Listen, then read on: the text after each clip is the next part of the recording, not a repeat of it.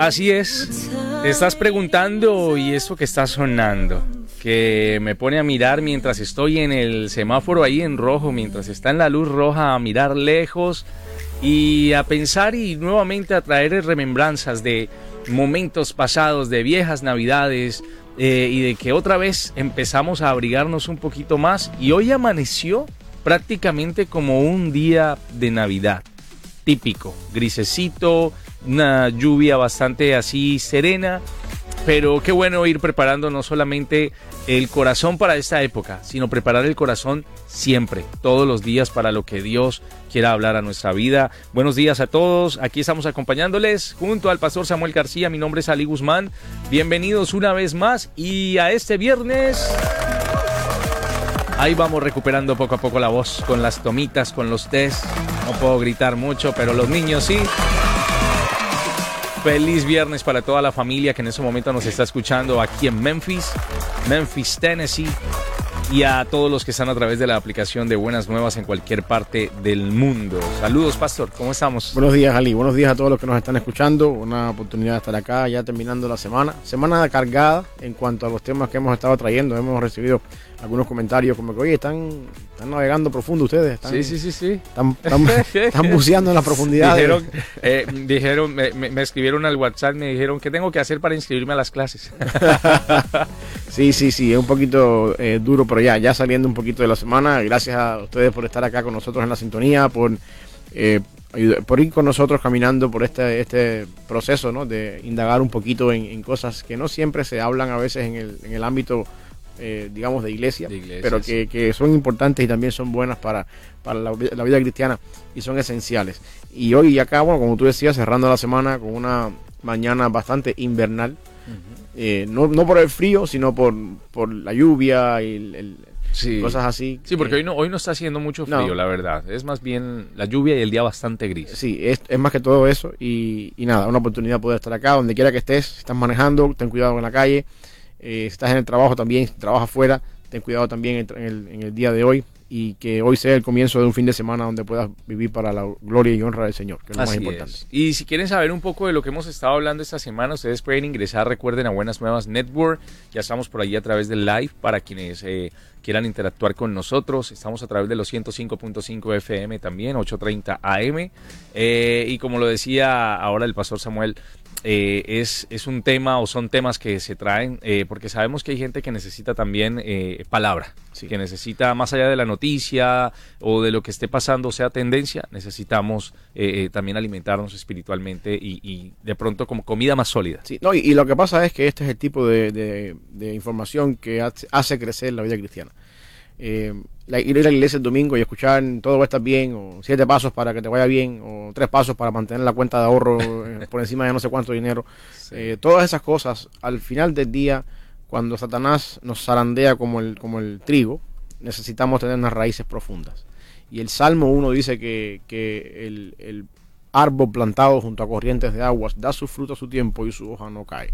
Por lo tanto, el fruto nuestro sale en el tiempo de la prueba en el tiempo de la dificultad. Y, ese fruto se logra cuando nosotros plantamos nuestra vida cristiana eh, junto a corrientes de agua. Y, eso quiere decir básicamente cuando digerimos estos temas, cuando aprendemos a conocer mejor al Señor, cuando aprendemos a lidiar en nuestra mente y en, nuestra, en nuestro conocimiento con el Dios que creemos, las características de este Dios, sus atributos y lo que sucede alrededor de nosotros en la vida cristiana. Eso nos hace crecer y nos da al final del día un cristianismo más sólido y una vida cristiana un poco más eh, enraizada en lo que tenemos que estar haciendo. Así es, Pastor, y, siguiendo la línea nos ayuda también eh, a, tratar de, entender un poco, ¿no? No, lo, no la mente de Dios, eh, es, es imposible uno tratar de decir, aprendí a conocer cómo Dios piensa, no. si usted quiere saber qué Dios quiere para su vida y cuál es el carácter de Dios, tiene que leer la palabra.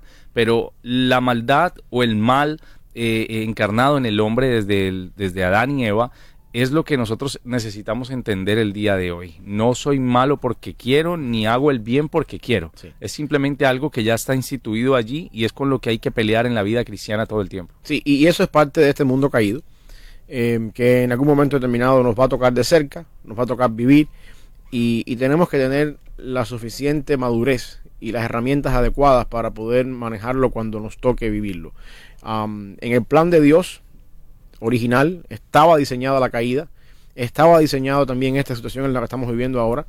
Y como hemos dicho en toda la semana, todo esto tiene un propósito que se desencadena para bien al final de la historia. Romanos 8:28, pasaje interesantísimo y muy famoso.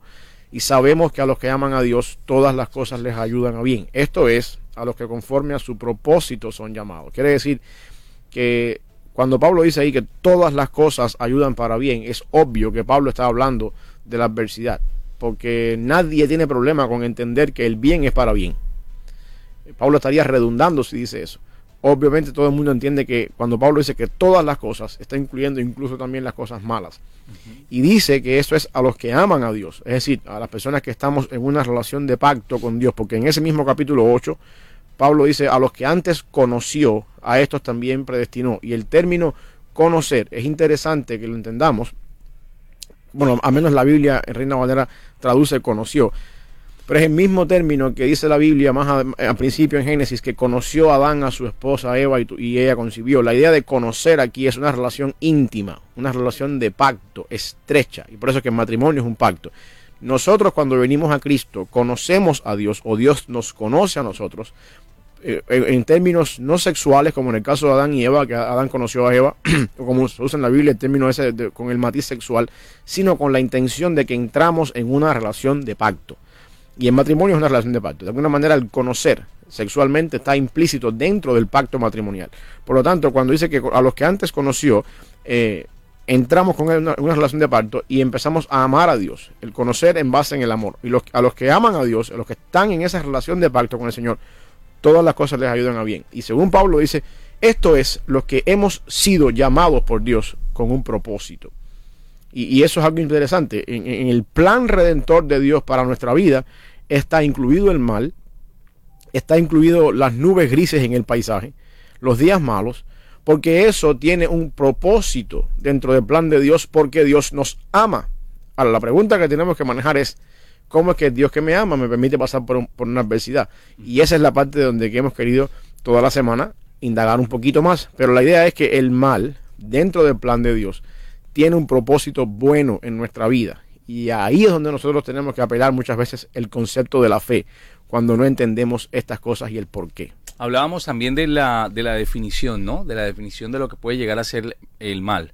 Porque hay gente que según su moral selectiva eh, puede llamarle que males son ciertas cosas, pero lo que yo hago no. Lo sí. que yo hago puede, puede que esté bien.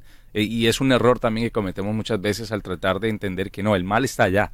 Aquí no hay mal. Sí, y el problema está en que la, la, el patrón objetivo y para el mal es la palabra del Señor.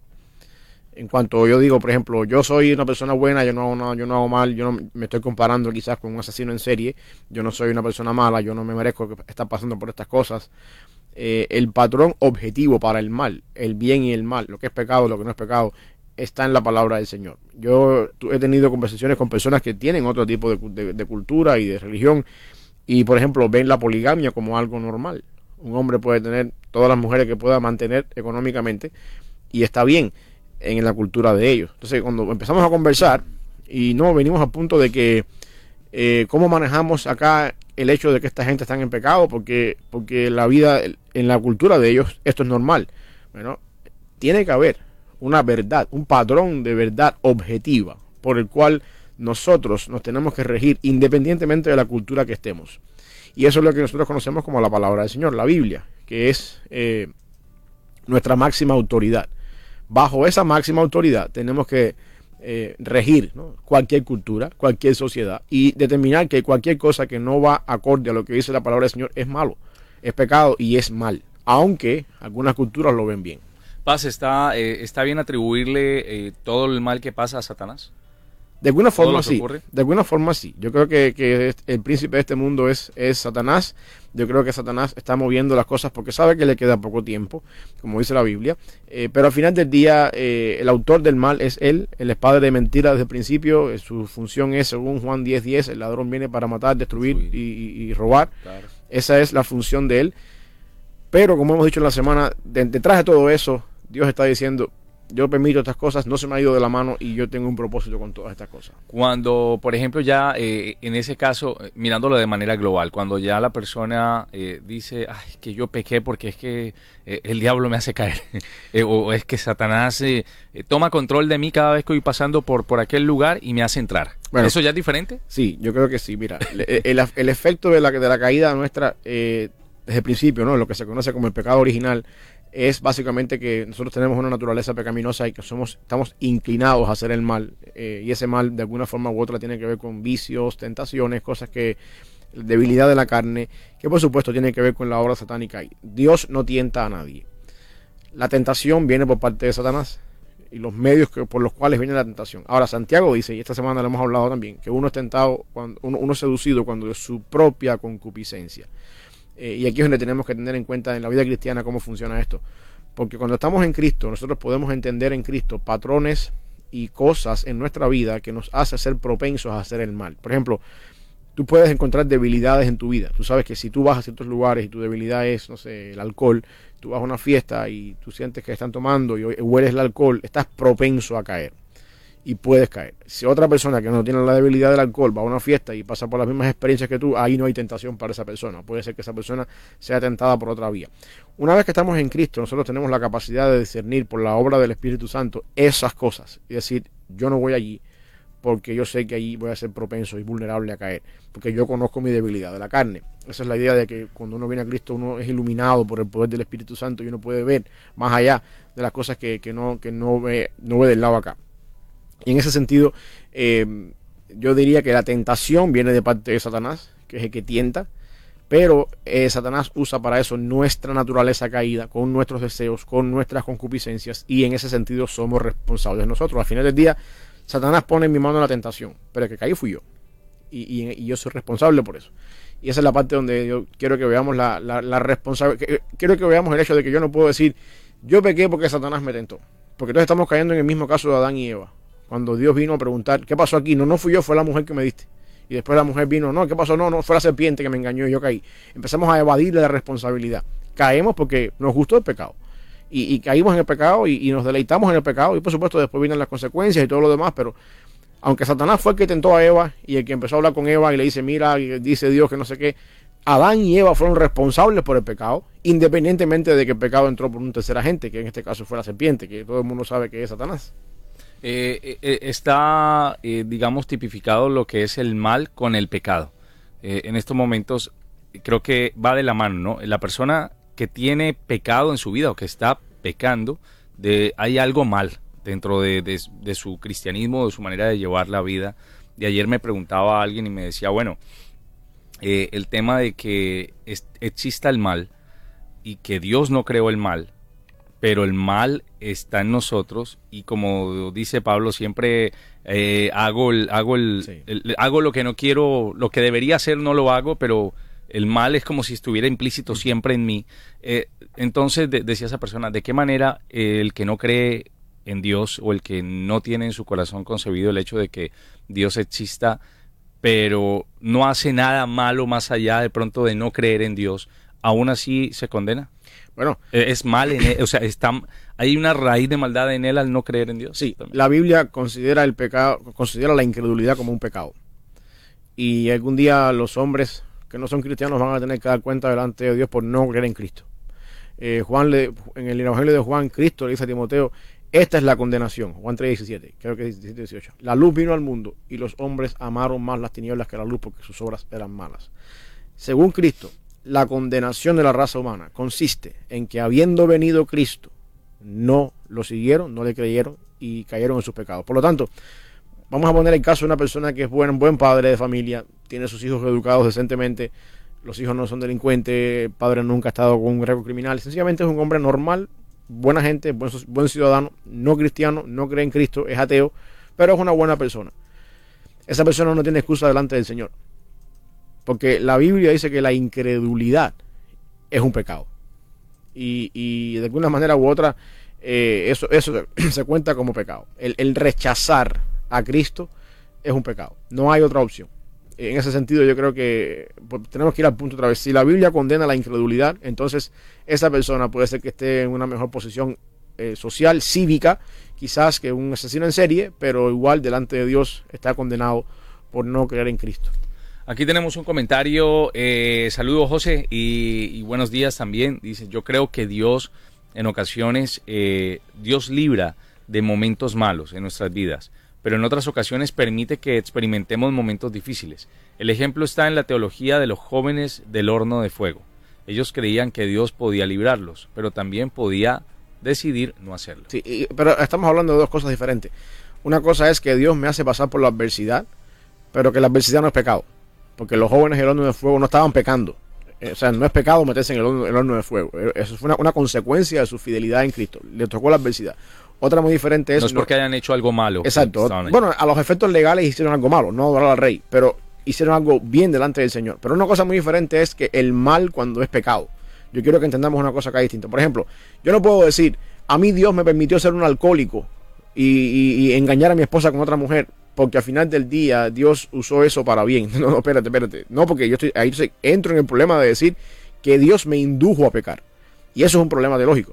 Otra cosa muy diferente es, a mí Dios me permitió pasar por una enfermedad y me sanó milagrosamente y, aquí estoy parado en testimonio de fe. Eso no es pecado, la enfermedad no es pecado.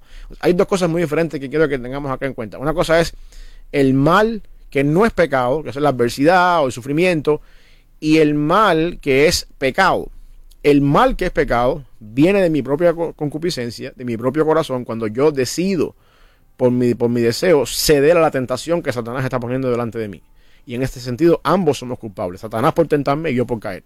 Pero en el caso del mal que no tiene nada que ver con el pecado, que es una enfermedad, un dictamen médico, entonces en este momento yo tengo que confiar en el Señor y saber que, Dios lo permitió por alguna razón, pero eso no es pecado. Y ahí es la parte donde yo quiero que veamos, porque ese es el caso de los jóvenes en el horno de fuego. Le dijeron al rey, Dios nos puede salvar. De hecho, si quiere lo hace, si no, no lo hace. Pero quiero que sepas que no, no, vamos a ir en contra de él. No te vamos a adorar. Y Dios, por supuesto, le puso un cuarto, una cuarta persona en el horno de fuego. Y, ellos salieron del horno de fuego sin ningún problema. Dios hizo un milagro. Pero esa adversidad, ese mal, no es un pecado en sí mismo. ¿Qué podemos eh, tomar en cuenta eh, hoy en día de todo de lo que nos rodea? Tecnología, música, televisión, cine, eh, incluso la manera en la que hoy en día nos vestimos. ¿Hay maldad en todo implícito? Sí, yo, creo que sí. Eh, eh, el mal se, se, desencadena, se ha desencadenado en el mundo por todos lados. la moda que hace que la gente se vista más provocativa, el cine que hace introducir ciertos mensajes a favor de ciertas ideologías en las películas, todas estas cosas es, es, un patrón de una sociedad caída. ¿Qué podemos tomar de eso? Bueno, mi Dios está en los cielos. Aprender a confiar en el Señor. Nosotros no somos, este mundo no es una no es un accidente que se le fue de las manos a Dios. Y no tenemos a un Dios que creó el mundo, se le fue de las manos y ahora se escondió en un lugar para a ver qué pasa. Yo no puedo con este mundo, pues que se vaya a la deriva como puede. No, no. Dios creó el universo, sostiene el universo y detrás de cada cosa que sucede en el universo, sea mala o sea buena, está la soberanía de Dios, está el control de Dios. Yo quiero, nos, es mejor desde el punto de vista bíblico confiar en que independientemente de que no podamos explicar muchos porqués que se levantan como interrogante ante las noticias, ante lo que vemos en el día de hoy, nuestro Dios está en los cielos. Eh, en Isaías capítulo 6 se narra que Isaías vio un, trono alto y sublime y las faldas de que estaba en el trono cubrían toda la tierra y había un hombre que es Cristo, obviamente, sentado en el trono rigiendo la tierra y todo estaba bajo el control del Señor. Esa misma imagen se nos muestra después en Apocalipsis cuando se habla de Juan, dice Juan que se volvió para ver quién hablaba con él y vio lo mismo, esta, esta imagen del trono celestial.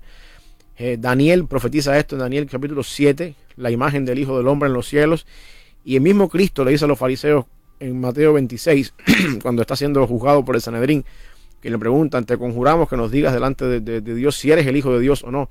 Y Cristo le dice a los fariseos, tú lo has dicho y te voy a decir más. De ahora en adelante me vas a ver, tal y como Daniel me vio en el capítulo 7 de Daniel. El punto es, este mundo va de mal en peor, todos lo sabemos. Uno es, nada más mirar la noticia y darnos cuenta que va de mal en peor. Pero aunque el mundo va de mal en peor y aunque las cosas cambian cada día para mal, nuestro Dios sigue estando sentado en el trono sigue rigiendo este mundo y este mundo está llevando a cabo el cauce que el mismo Dios ha diseñado para este mundo. ¿Qué tal si eh, eh, aquí, aquí hay una, una, una, una sugerencia, un, eh, casi pregunta, pero es un comentario y a la vez opinión que la he escuchado muchas veces.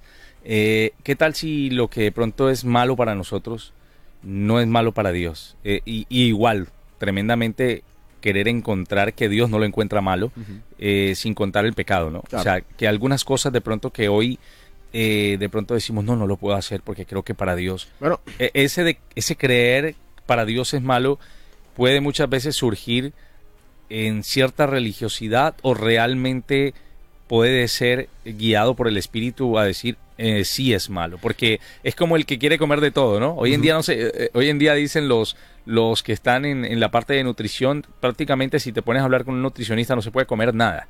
No se puede comer nada. Puede, tienes que tomar agua y, y, por ahí, qué sé yo, un pan y el pan sin levadura más, más blando que encuentres o más duro que veas. Eh, ¿Qué puede pasar ahí, en, eh, digamos, con ese tipo de personas que piensan, ¿qué tal si lo que para ti es pecado o lo que yo he guardado siempre resultó que no era pecado para Dios y, me estuve fue metiendo... Bueno, eso es bíblico.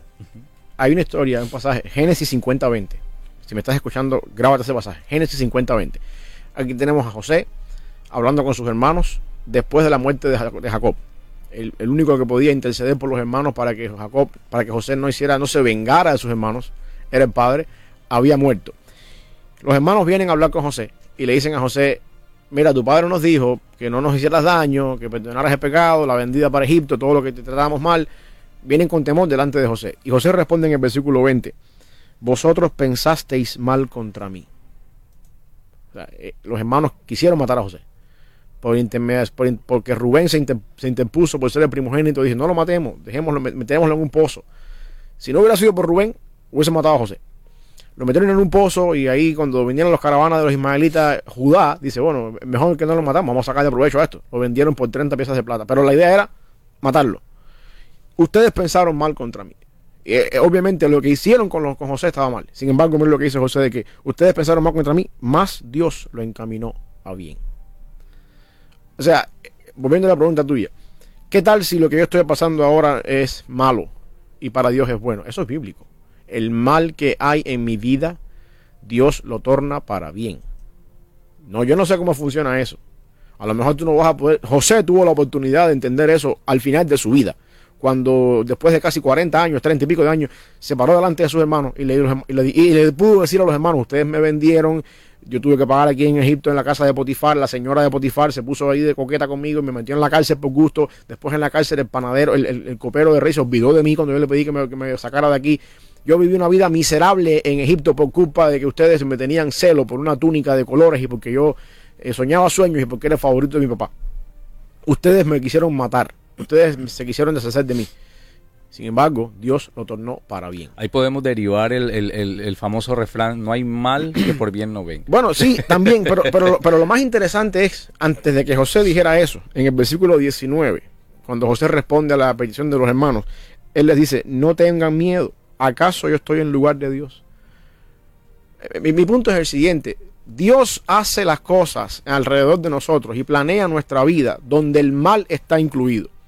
Nosotros no estamos en el lugar de Dios para determinar si Dios es injusto, si nos toca a nosotros tomar la venganza por nuestras manos del mal que me hicieron. No estamos en el lugar de Dios. Nosotros tenemos que entender de una vez y por siempre que no se cae un pelo de nuestra cabeza sin que Dios no lo autorice con un propósito. Eso, si no se cae, si es tan insignificante, si, si en las cosas tan insignificantes Dios está en total control, ¿acaso no piensas tú que Dios está en control del mal en tu vida? de las situaciones por las que Dios está pasando en tu vida. Por lo tanto, tú no estás en el lugar de Dios para entender, para tomar cartas en el asunto por tu cuenta.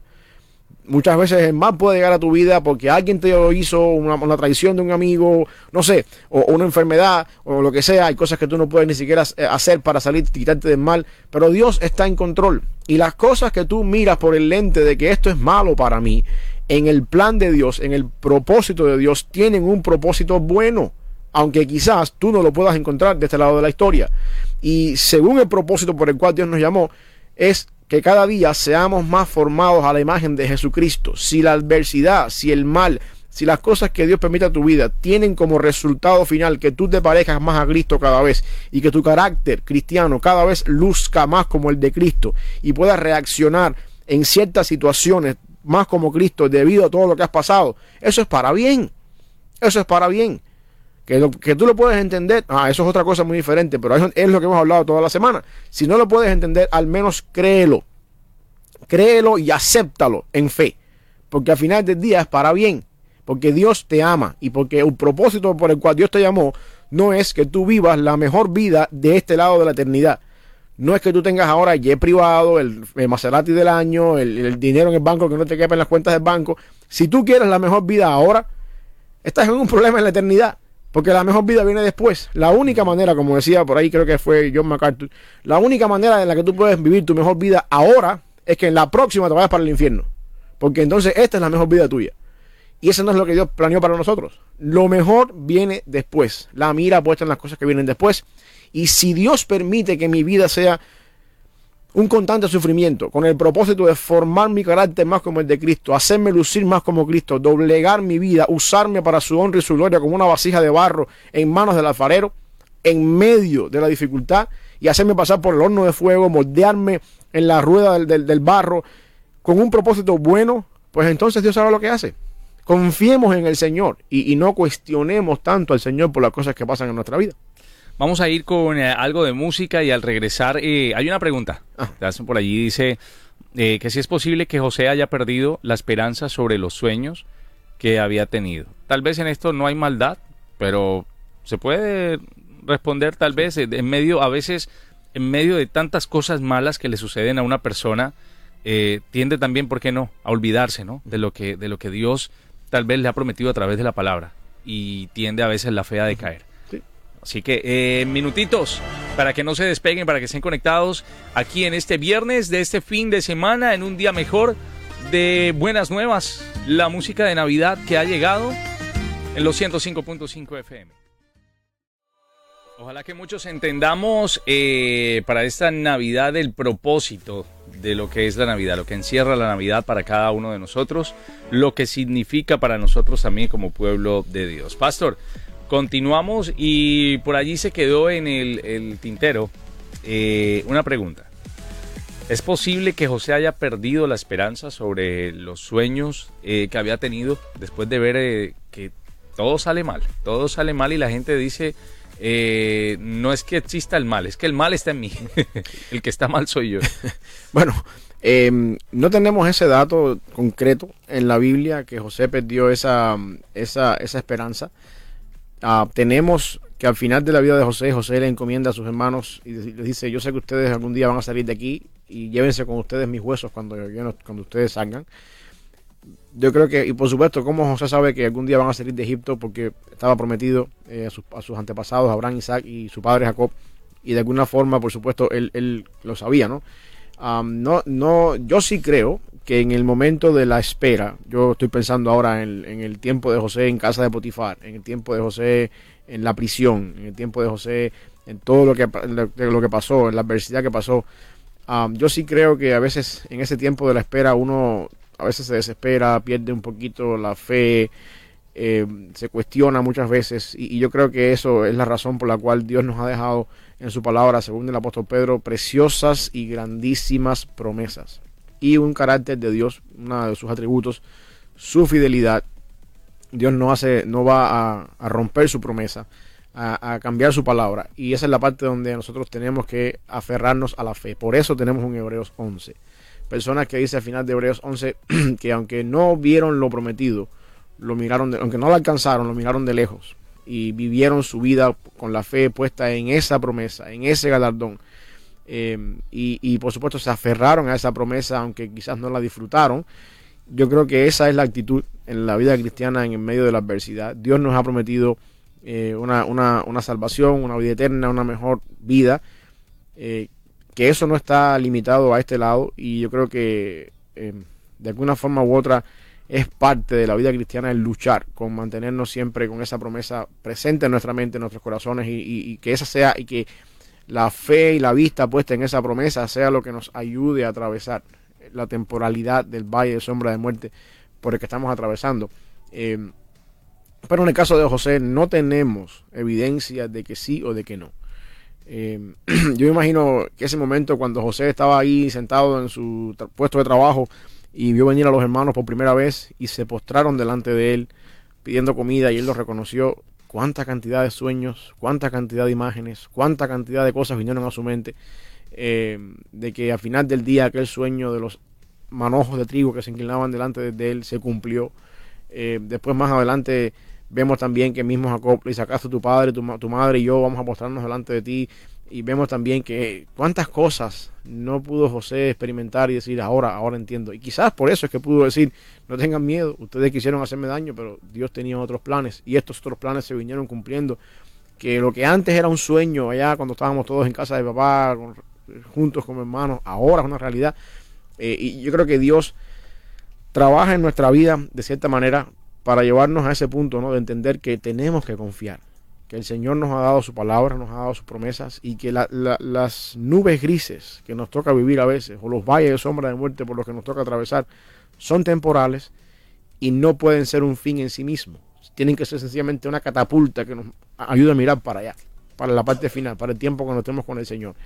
Pero no podemos estar seguros de que José en algún momento eh, desvaneció esa promesa de su mente o esa esperanza de su mente. Es, e, es, posible, sabemos que del mundo el mal difícilmente va a desaparecer. La palabra lo dice, este mundo es del príncipe de las tinieblas. Eh, es posible en algún momento eh, quitar el mal de la vida de una persona, que el mal salga, que ese deseo de, eh, intenso de ir hacia el pecado y que las cosas comiencen aparentemente a irle bien porque está pecando, pero sabiendo que está actuando en lo malo, es posible que quede desarraigado de, la vida de una persona. Oh, sí, Cristo hace posible esa cosa.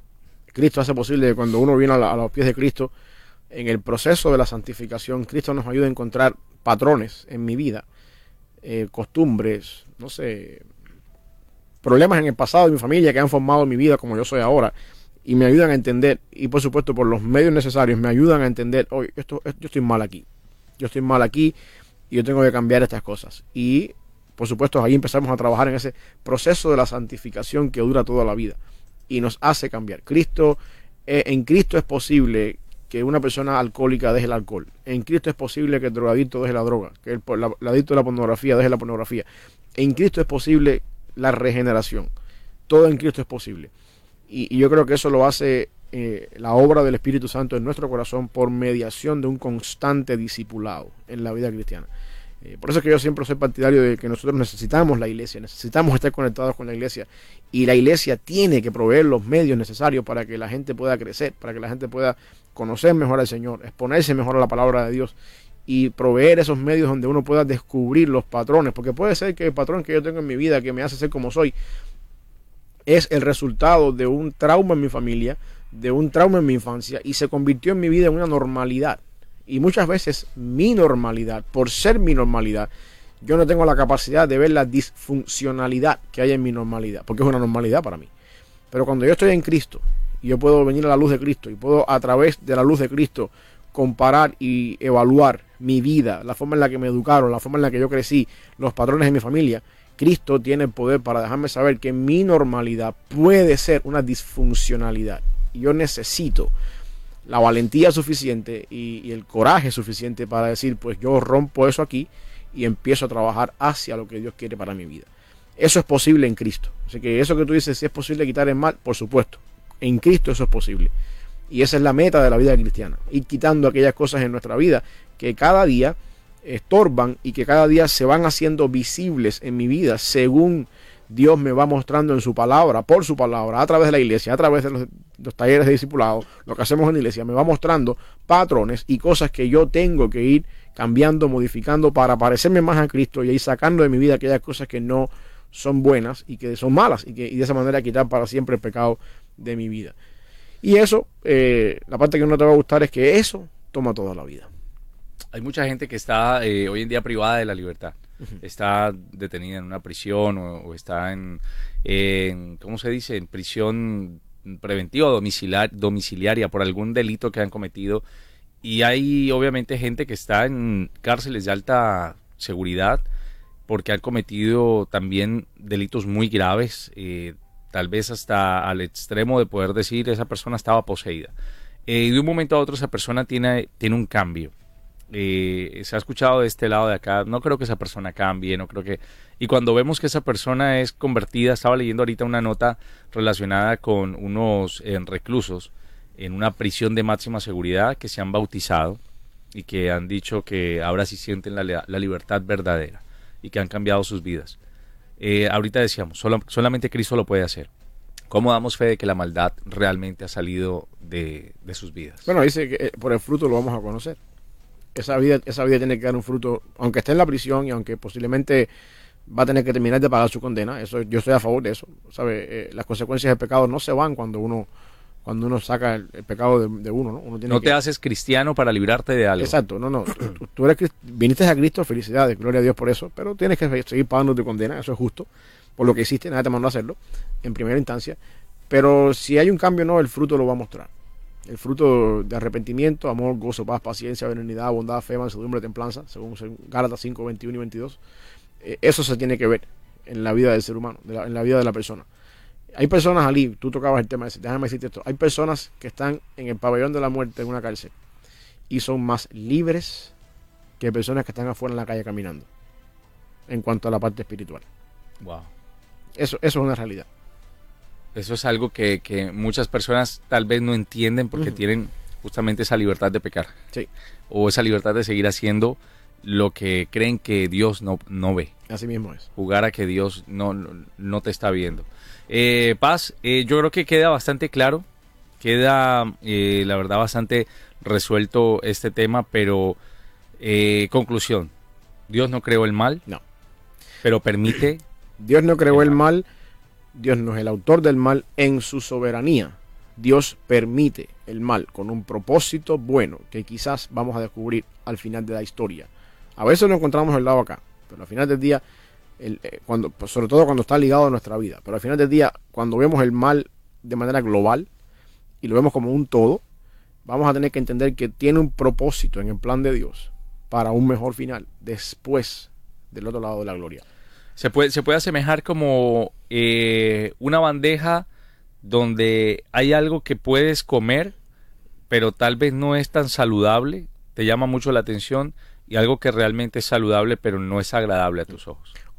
O, también se puede comparar con la famosa ilustración de, del alfarero. ¿no? Tú, ves, tú ves una bola de, barro dentro de una, una, rueda dando vueltas y, y, ves a un alfarero formando el barro, trabajando con el barro, moldeando, trabajando por aquí. Y, y si uno, ¿sabes? Vamos, a, vamos a, poner la ilustración un poquito más allá, el barro le duele, ¿sabes? Que están trabajando, moldeándolo, rompiéndolo, doblando para acá, doblando para allá. Pero al final del día, cuando tú terminas todo, y ves la vasija terminada, tú dices todo el sufrimiento y toda la manipulación del barro que pudo haber sido dolorosa para el barro, tuvo resultado y, dio resultado. Mira cómo quedó. Y, yo creo que de alguna forma eso es el concepto del mal en la, en la humanidad. Algún día, cuando estemos en la glorificación, cuando toda la creación sea hecha nueva, cuando todo sea restaurado, nosotros vamos a poder pararnos delante del Señor, conocer al Señor cara a cara, mirar para atrás, ver todo este mundo y decir, al final del día, Dios tenía un propósito, porque un mundo restaurado del pecado es mejor que un mundo que nunca cayó en pecado. De hecho, cuando tú vas a Apocalipsis, te encuentras que la multitud de redimidos que está delante del Cordero está alabando a Dios. ¿Por qué razón? Porque tú nos has comprado y con tu sangre nos has hecho un pueblo para ti. Es decir, hay una razón para adorar al Señor si hay un mal si no hay un mal y si, todo, si nunca Adán y Eva hubiesen desobedecido y este plan de salvación nunca se hubiese puesto en marcha, no tendríamos una razón para adorar al Señor. ¿Adorarte por qué? ¿Qué has hecho para que te adoremos aparte de que, de que nos creaste? Que sería una razón suficiente, ¿no? Pero ¿en qué, en, eh, ¿por qué te podemos adorar? Eh, cuando uno ha sido caído, restaurado, hay una razón para adorar. Mi Dios me restauró, me salvó. Yo era un simple pecador, yo era un perdido en el mundo. Dios me salvó, me restauró, me trajo a su presencia. Y el día que estemos delante de Él cara a cara con un cuerpo nuevo y en una tierra nueva y un cielo nuevo, y podamos mirar todo lo que Dios ha hecho con nosotros y todo lo que Dios nos ha hecho pasar, vamos a poder decir, Señor, gracias, porque en el medio del dolor, en el medio del sufrimiento, en cada prueba, en cada cosa que hiciste con mi vida, todo era para bien. No esperemos que la respuesta al por qué va a venir en este momento de la historia. Quizás nos toque como José ver un vislumbre, decir, oh, mira, sí, ustedes lo pensaron para mal, pero Dios tenía un propósito. Pero al final del día, el mal general, global, tiene un propósito divino dentro de la soberanía de Dios que nosotros vamos a experimentar una vez que estemos del lado allá. Y ahí es donde tenemos que aprender la fe nuestra. Y confiar en que ese Dios quiere lo mejor para nosotros, aunque no podamos a veces responder a la pregunta ¿por qué? Qué bueno, Pastor, oramos. Oramos, gracias Padre por este día, por la bendición que tú nos das de tener un día más, de poder llegar delante de tu presencia, Padre, una semana más, tocando temas, Señor, que quizás son un poquito eh, difíciles de digerir y de procesar, pero que al mismo tiempo fortalecen nuestra fe y nos hacen cada vez más como tú y nos conforman a la imagen de Jesucristo, que es la meta final de cada uno de nosotros. Padre, este fin de semana que está comenzando hoy, que sea de bendición para nuestras vidas, que podamos honrarte, que podamos, Señor, eh, reflejar tu imagen en lo que estamos haciendo. Aléjanos de pecado, tentaciones, ayúdanos a vivir en santidad, a reflejar el carácter y a ser transformados a la imagen de Cristo en lo que estamos haciendo también en nuestra vida.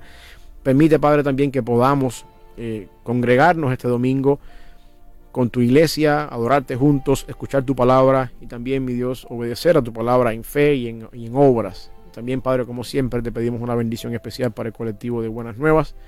Gracias por el trabajo que ellos hacen, Señor, para hacer posible cada uno de estos eventos, programas. Y permite, Padre, que todo lo que hacemos acá sirva para que esta emisora siga siendo el lugar de la fe y la esperanza. En el nombre de Jesús.